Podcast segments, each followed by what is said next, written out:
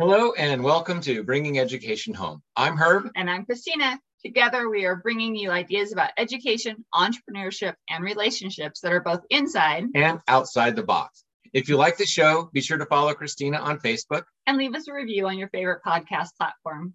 Today, I have the pleasure of introducing to you Jen Bruce. I met Jen um, on my journeys through being true to you. Uh, I she was teaching a class on nutrition and gut health. And she was basically the resident kind of expert on ibogaine, which was a treatment that I was soon to be going through.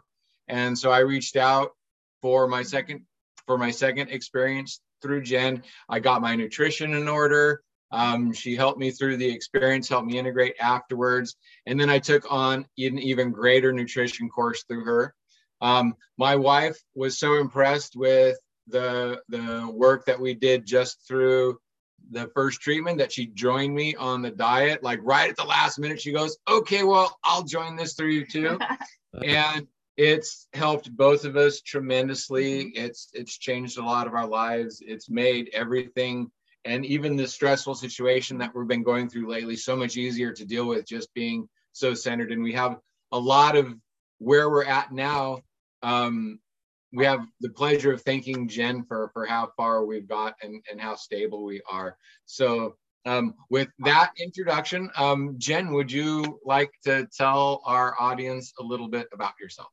Yeah. Hi. Thank you so much for having me, and I'm so glad um, to hear that you're feeling so much better. And I think it's just a testament to what's possible for every single person because our human bodies are the same.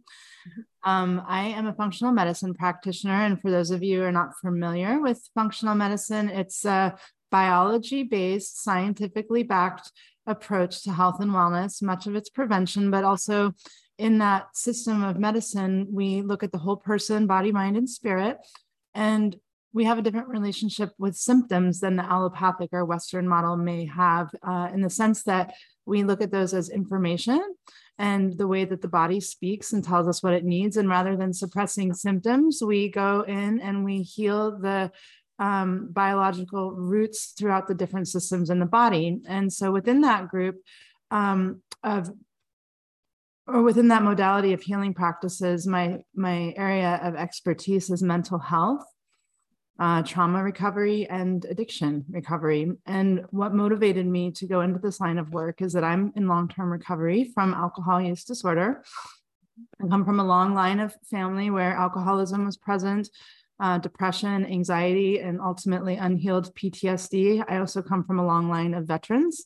And I got sober almost 13 years ago. I did all the things that we do um, but I noticed that um, a lot of my friends and my peers in the recovery world were raised in sober homes, and the the approaches that were available to me didn't seem to be preventing um, a lot of this stuff transpiring in children. And it was my it was my mission once I became a mother to do everything I could in my power to prevent my daughter from falling into what I thought at the time were genetically um, ingrained issues in my family that really couldn't be avoided. But through um, so much of uh, my self healing, my education, my experiences, I've come to find out that um, it's not the genetics, it's the environment. And the environment starts at the cellular level with the food that we eat. Um, and so my focus within functional medicine is nutrition and lifestyle medicine. And I really do have my nine year old little girl to thank um, for my my journey through um, healing myself, educating myself, and now helping others do the same. That is so wonderful and so good that you have someone to encourage you, your little one, to help keep you going and learning more and more all the time. Yeah. So we are um, we are in, we're going to be helping a lot of parents who are going to be pulling their children out of school. Um, so as pulling their children out of school, they're going to be very um, used to the Western diet and used to the way of eating that the schools teach provide those those kind of standards. Um, what would be a great starting place a starting point for parents who are starting to bring their kid out of school out of that to start giving them proper nutrition? Where's where's a great place to start so that it's not like totally disruptive as well as everything else. It's like, oh, you're totally changing everything. Where's a good place for the for the parents to start with? Um, such a beautiful place to start and that was the reason I pulled my daughter out of public school after first grade um, and seeing the immense dysregulation that she was experiencing. And then I discovered how they were feeding the kids at school, which was in just opposition to everything I was doing at home. Mm-hmm. Um, I went to speak to the principal about very basic things that are within the FDA guidelines, actually, as um, specifically how much sugar the kids were being fed. I found out that just at snack time after uh, at her aftercare, that the snacks contained over 50 grams of sugar. And um, I went to the principal to speak to them on that. And they said, well, we're following the FDA guidelines here. And I said, well, actually, you're not, because it's the World Health Organization has deemed that um, 25 grams of sugar per day is what an adult grown woman should be consuming and no more. And that health conditions arise after that amount. And, um, you know, I realized that it was going to be such an uphill battle to, to change the system. So we decided to take her out and she's in a hybridized homeschool in school um, program now at a Waldorf school where we live. Um, but the reason I selected that school wasn't because of the Waldorf education, but it's because they had a wellness policy in place, which they stick to. And that changed everything. And so the first thing about changing our children's nutrition is becoming aware of its importance. Mm-hmm. Becoming aware of its importance and the connection that's most powerful with young children to recognize the importance of nutrition is their emotional state mm-hmm. and their ability to focus and learn and nutrition is foundational for that so so it's not only what the children are eating but when they're eating and so what I found in public school was that, um, you know, kids can be picky eaters and this and that, but they had kind of lunch and recess and all these things combined. And there just simply isn't enough staff to enforce that the children eat their food when it's time to eat. They were kind of let go. And if they wanted to eat, they could. And if they didn't want to eat, they'd just go off to recess. Mm-hmm. Um, you know, I found that um, my daughter's lunch was coming home still full and I was like, well, that's interesting. And I found out at her particular school that in the cafeteria, they had free range to take as many chocolate milks as they wanted to um, at each break. And I went into the school and had a $95 tab. And I was like, what is this? And, um, you know, chocolate milk has as much sugar in it as a soda. Yes, it does. So yeah. And the yogurts that are being served have as much sugar as the soda. The granola bars are full sugar. They're candy bars with oats in them and have sometimes even more sugar than, than um, a candy bar would have. And then I also found, and this is very normal, but they were giving rewards in the classroom for behavior with candy starting at 9:30 in the morning, which is actually promoting disordered eating. Um, you know, I was the only one that found this to be a problem. But what first alarmed me was her um, lunches were coming home full. Uh-huh. And she was in an emotional meltdown at the end of almost every school day. And at first, I just thought it was her adjusting to being in public school. But what I came to realize later, and this is the connection between proper nutrition and emotional regulation, is that keeping the child's blood sugar balanced, and this goes for everybody, um, uh-huh. is vitally important for cognition, for executive function, and for staying in our prefrontal cortex aspect of our section of our brain where our decision making skills lie, our emotional regulation, our ability to learn learn new things. And in order for that to be in place and be activated, the brain needs enough energy in order to function. And the brain requires a tremendous amount of energy, pound for pound, it's the most in the body. And unless we're on a ketosis diet, which would not be recommended for most children unless there's a severe health issue at hand, um, it, the brain uses glucose, which is blood sugar, for fuel. So when we're on a high carbohydrate, high sugar diet, you know if we're starting our kids off in the morning with a yogurt that's supposed to be healthy but has in fact as much sugar in it as a soda if we're having sugary cereal all of these things give really quick bursts of energy but uh-huh. what goes up must come down and our body is designed to stay in homeostasis so if there's too much sugar which also leads to insulin resistance over time and it's the reason that the number one cause of disease in the United States is diabetes or it's obesity related. Uh-huh. It's blood sugar dysregulation and insulin resistance, but it also plays into um, our ability to focus because when we get these big bursts of sugar based energy, the body's going to overclear the sugar from the body and the blood sugar will drop too low. It's like lighting alcohol. It's just going to go really fast and then go out it's quick burning fuel. And so when our blood sugar drops too low, and this happens in our kids, the liver's one of the liver's many jobs is to store sugar called glycogen. And when signaled that the blood sugar has dropped too low, uh-huh. becomes an emergency state in the body because the brain registers as I'm not going to survive because I don't have fuel. That um, in order to release the sugar that's stored in the in the liver, mm-hmm. uh, adrenaline is released. Adrenaline is released, so that creates anxiousness. That creates anger you know you can think of fight or flight if, if something is threatening that that that adrenaline is going to create that feeling in the body.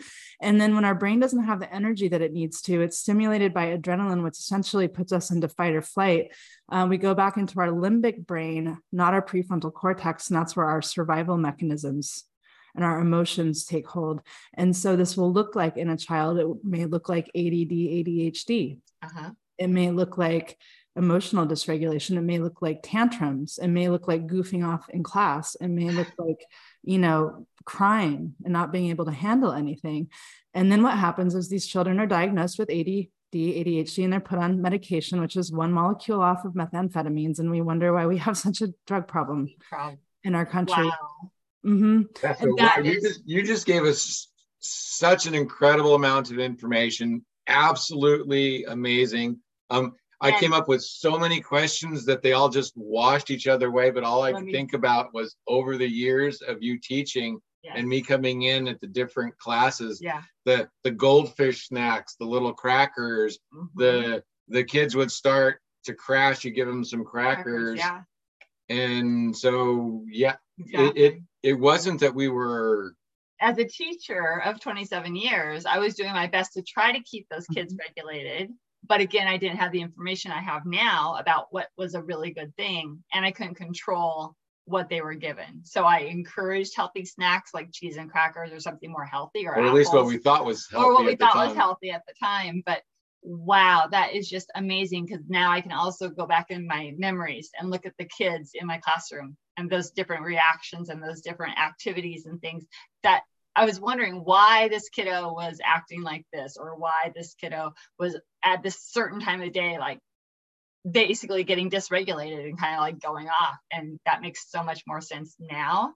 And I wish I would have had that information to help me be a little bit more educated back then. Yeah, and this would be great information for parents to have now. Yeah. Just, just, and at any kind of parent, just yeah. so they can watch how their child reacts to different food. Which is why we brought you on our podcast. So, yeah, yes, thank this you. Is, this has been amazing so yeah, far. So far. Wow.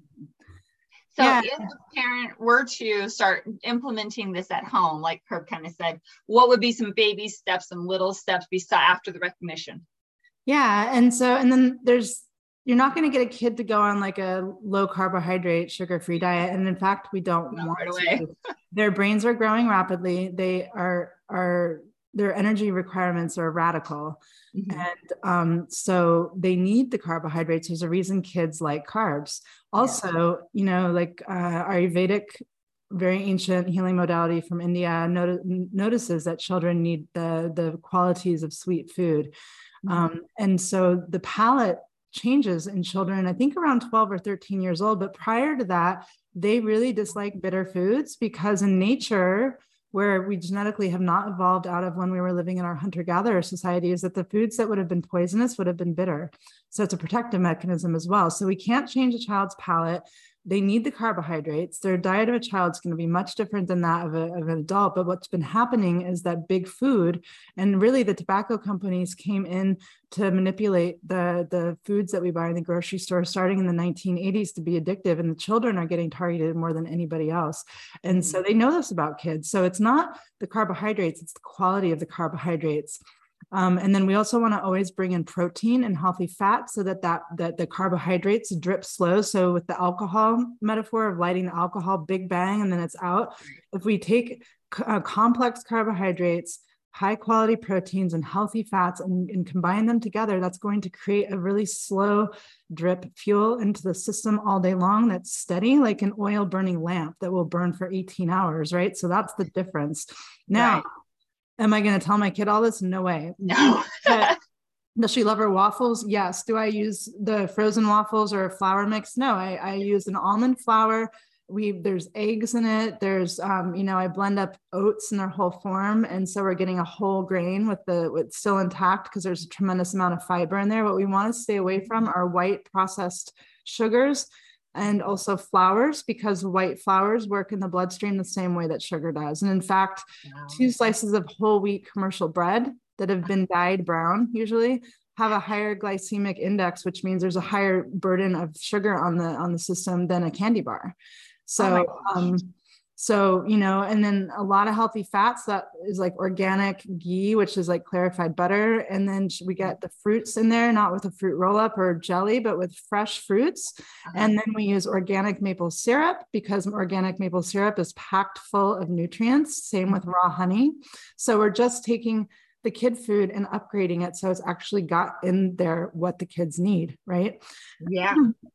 and there's always an alternative if they have a favorite kid food mm-hmm. um, there's always a better alternative and then mm-hmm. i've educated my daughter you know from day one and it's never too late to start but she's you know i'm i'm, I'm humbly proud uh-huh. She's never had a fast food meal in her life. And when we drive by McDonald's, she asked that why would people poison themselves when there's a sign on the door that says this food is known to cause cancer in the state of California? She can't wrap her mind around the fact wow. that people that will sign? read that sign and walk into the into the restaurant and still consume these foods. So we have to have a lot of conversation around how we make choices for ourselves too.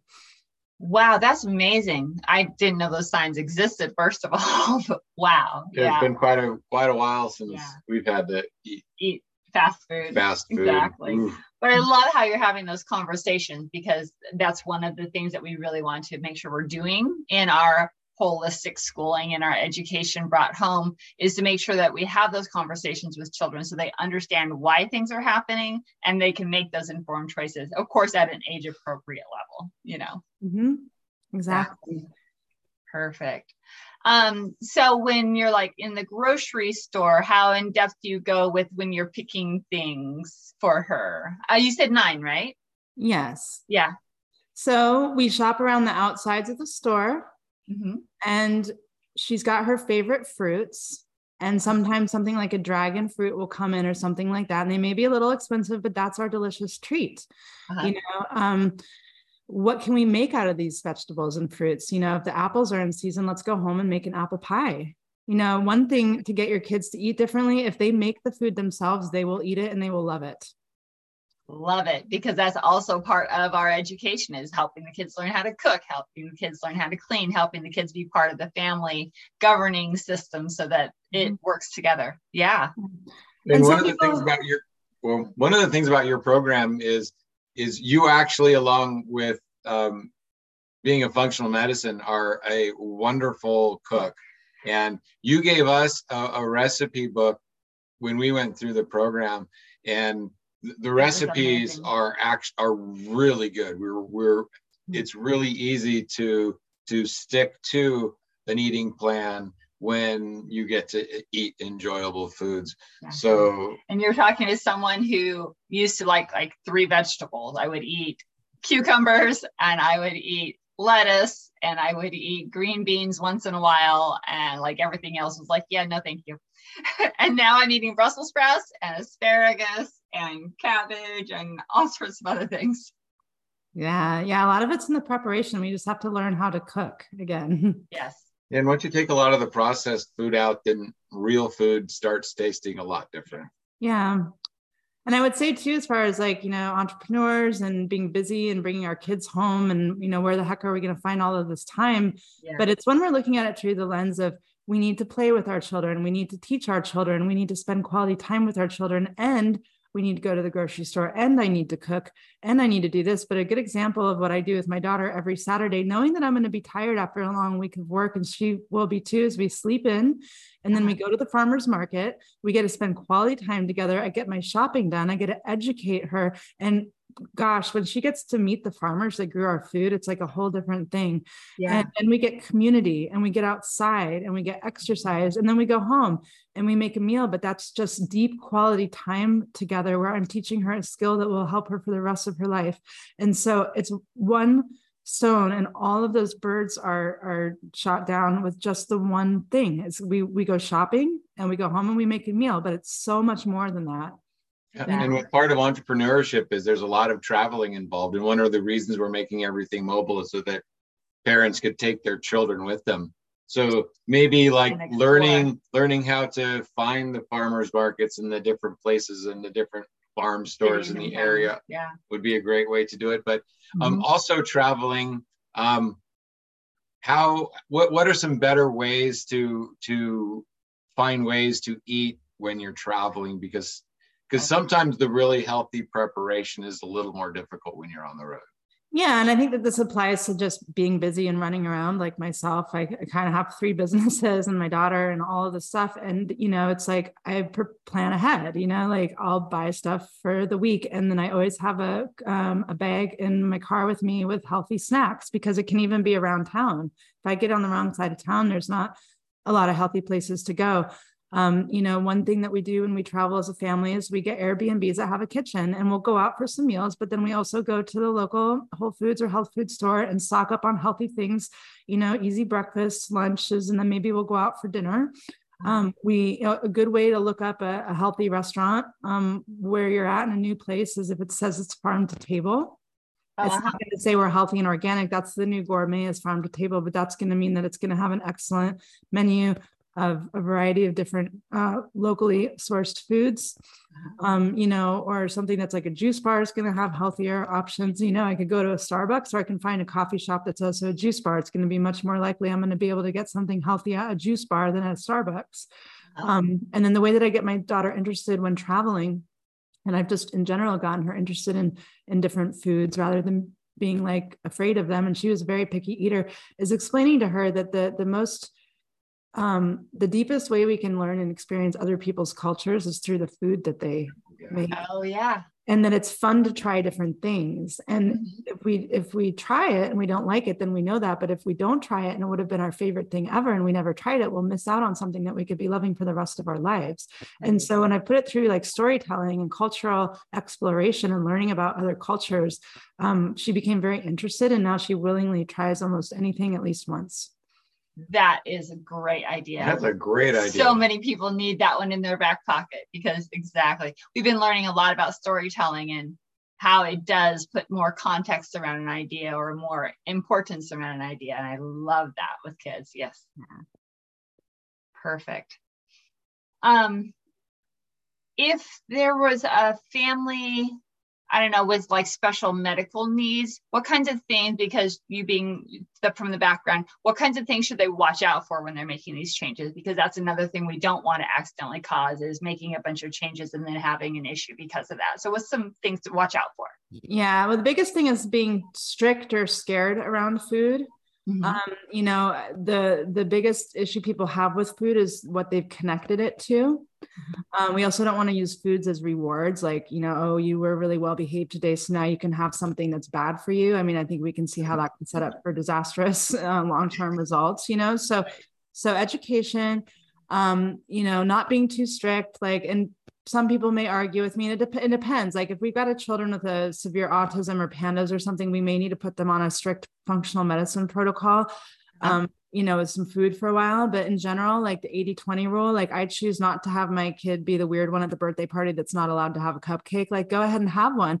But then I also have her notice when she's cranky that evening after she comes down, it's like, look at what that did to your body and how much agency we have over how we feel depending on what we do or don't put into it. And then i let her choose do you want to have that right now? And sometimes she'll say yes and she's like you know what? Actually i'm feeling really good and i don't want to mess it up. And this has taken some time to get to that point but i think not having any kind of rules or strictness around food it's just education and improving our relationship with food.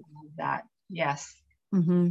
yeah I, I have some friends that they're not super strict around candy. They just don't have it in their house but at Halloween, they let their kids eat as much of it as they possibly can for like two or three days. And then they like, see, this is why you just don't have candy. Cause then they're just like completely zombied, wiped out, feeling terrible. And like, this is what it does. Yeah. They kind of, yeah, and it's an incredible teaching experience too, because that reigns true for almost everything in our life. You know, or when we're not feeling good, it's so typical in our culture to look outside of ourselves and say, oh, I don't feel good because you were mean to me or because it's raining outside or because I didn't get what I want. But when I can continuously display to my daughter that it seems that way when you're not feeling good, but if we back it up and really look at what happened, you binged on candy for two days and that's why life seems to be against you right now. And then she's like, oh my gosh, you're right. When I don't eat sugar, I don't feel this way. and that can translate into all areas of life. You know, like I want her you know and, and it's and through that because pretty soon she won't be with me most of the time she'll be with her friends. And for her to be able to make the best decisions for herself regardless of if everybody else around her is doing it or not mm-hmm. you know? Exactly. And i love how you were just saying that track it back a few days because a lot of people think that those kind of reactions or those kinds of effects happen immediately. But actually what you've been training us as well is that you can have eaten something two or three days ago mm-hmm. and it mm-hmm. takes that long for your body to kind of react or have it an issue with it yeah and if you can take that back to oh it's something i eat to this is why i'm feeling this way mm-hmm. then yeah then it can totally change how how you go forward instead of mm-hmm. oh i'm feeling this way i need to eat this mm-hmm. well now it's like oh i ate that i'm feeling this way so I should watch what I'm doing. It, it totally changes the the discussion with yourself if you can mm-hmm. if you can truly get a hold of that. Yeah. Yeah. And, and the bigger picture here is teaching my daughter that we are have way more power and, and influence over our lives than we've been taught in our society and that you know you know we have so much agency in all situations. So these are practical exercises that can be applied to everything in life. Yeah and and also collectively too it's not just what we've eaten the last couple days but if you've been on the average american diet and the kid food is just horrendous if you turn over the label and it destroys the gut health and so then kids become chronically ill with asthma or eczema and then they're giving them all of these like medications and and stuff. And it really just comes back to that their gut's not in tune and it's the sugar that's causing the problem. And so then the kids are on like six medications by the time they're in high school. And, um, you know, it goes on chronically unwell. And then these kids grow up like myself in the 80s, like growing up. And I realized once I got healthy that I had really been chronically ill my entire life. Uh-huh. Entire life. Yeah. I didn't know what it felt like to feel good. I had no idea. So the so parents pulling their kids out of school not only is it better for them educationally, it's it's better for them for just their overall health, just getting them away from that diet. And even making small changes at home would would make would. radical yeah. differences oh, over, oh, yeah. the, over the education, over the school diet. Right. Just, and just making sure that they eat even if you don't change the food breakfast snack lunch snack dinner snack every couple hours with a little one to keep their blood sugar stable and it doesn't have to be radical like you know, maybe the kids love top ramen. Well, you can get rice noodle, organic top ramen. You can make it with bone broth, um, not have the additives, the MSG. The kids will love it.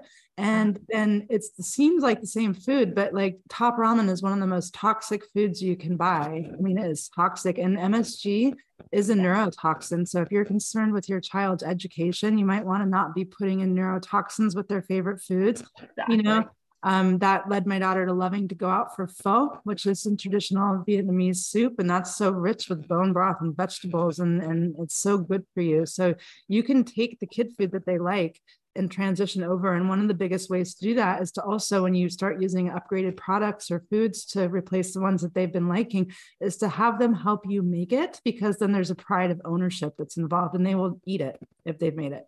Yeah. Like I, said, I think a lot of kids now a lot more kids now being diagnosed with with mental disorders, um, autism.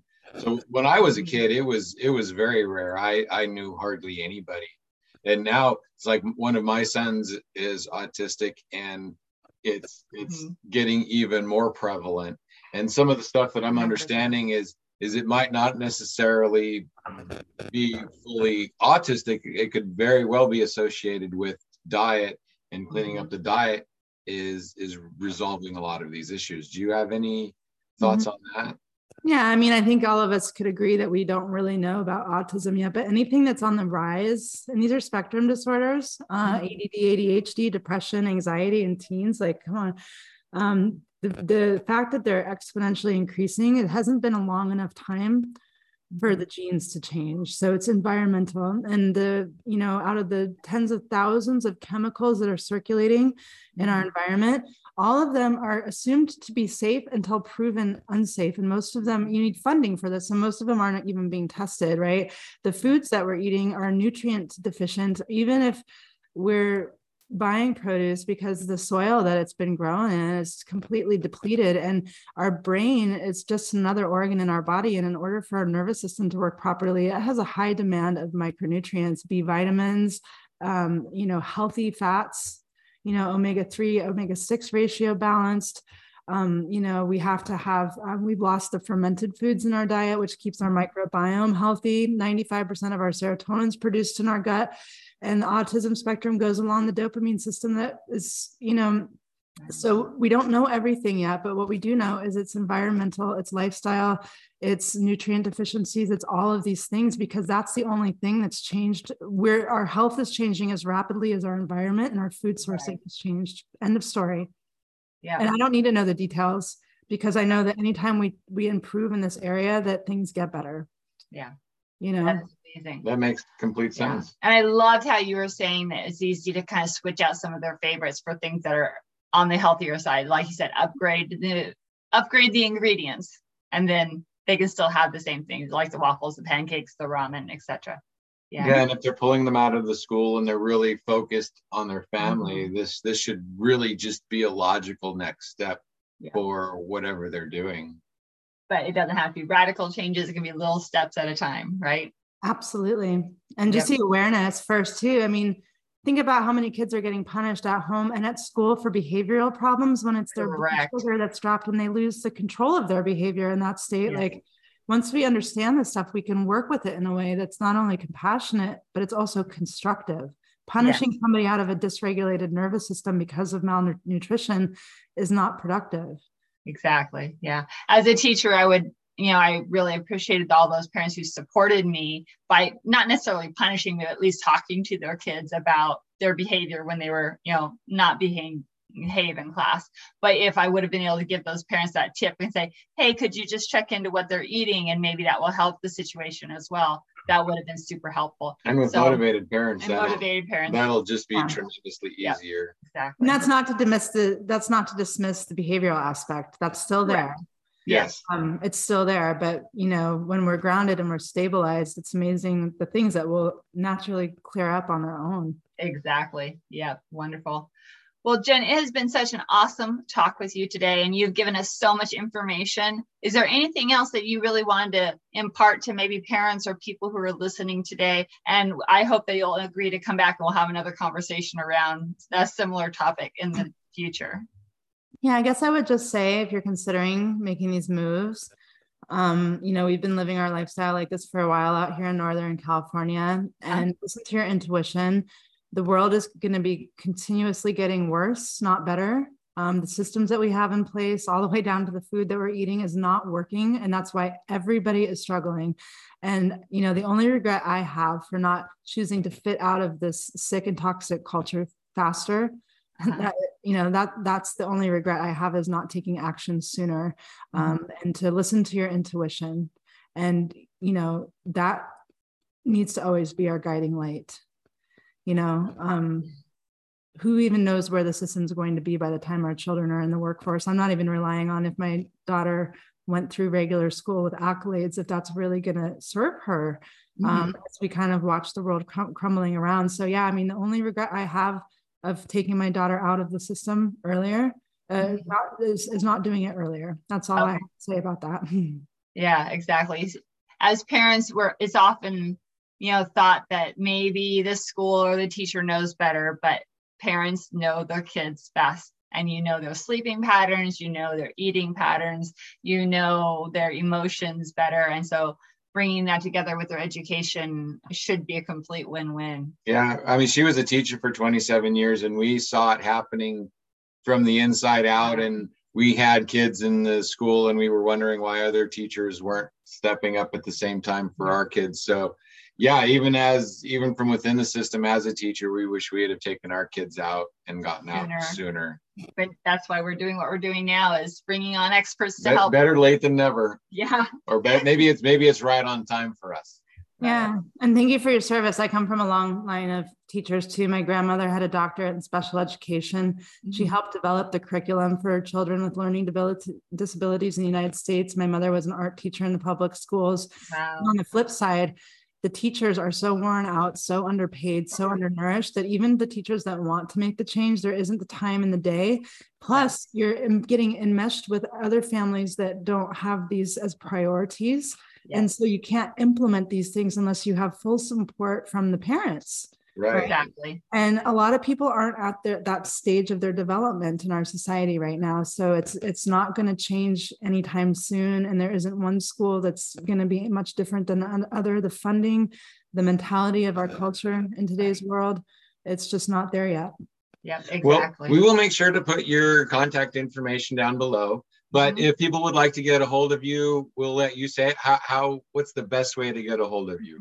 Well, the easiest way is um, go to www.therecoveryreset.com, which is the website for my group online program for adults. But there's also a calendar to schedule a free discovery call with me there. I do a lot of other work besides the, the reset.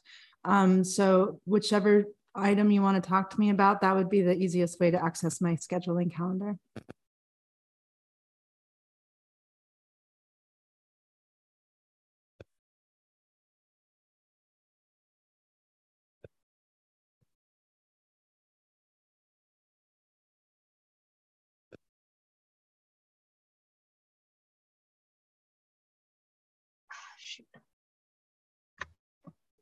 Like we lost her. Yeah.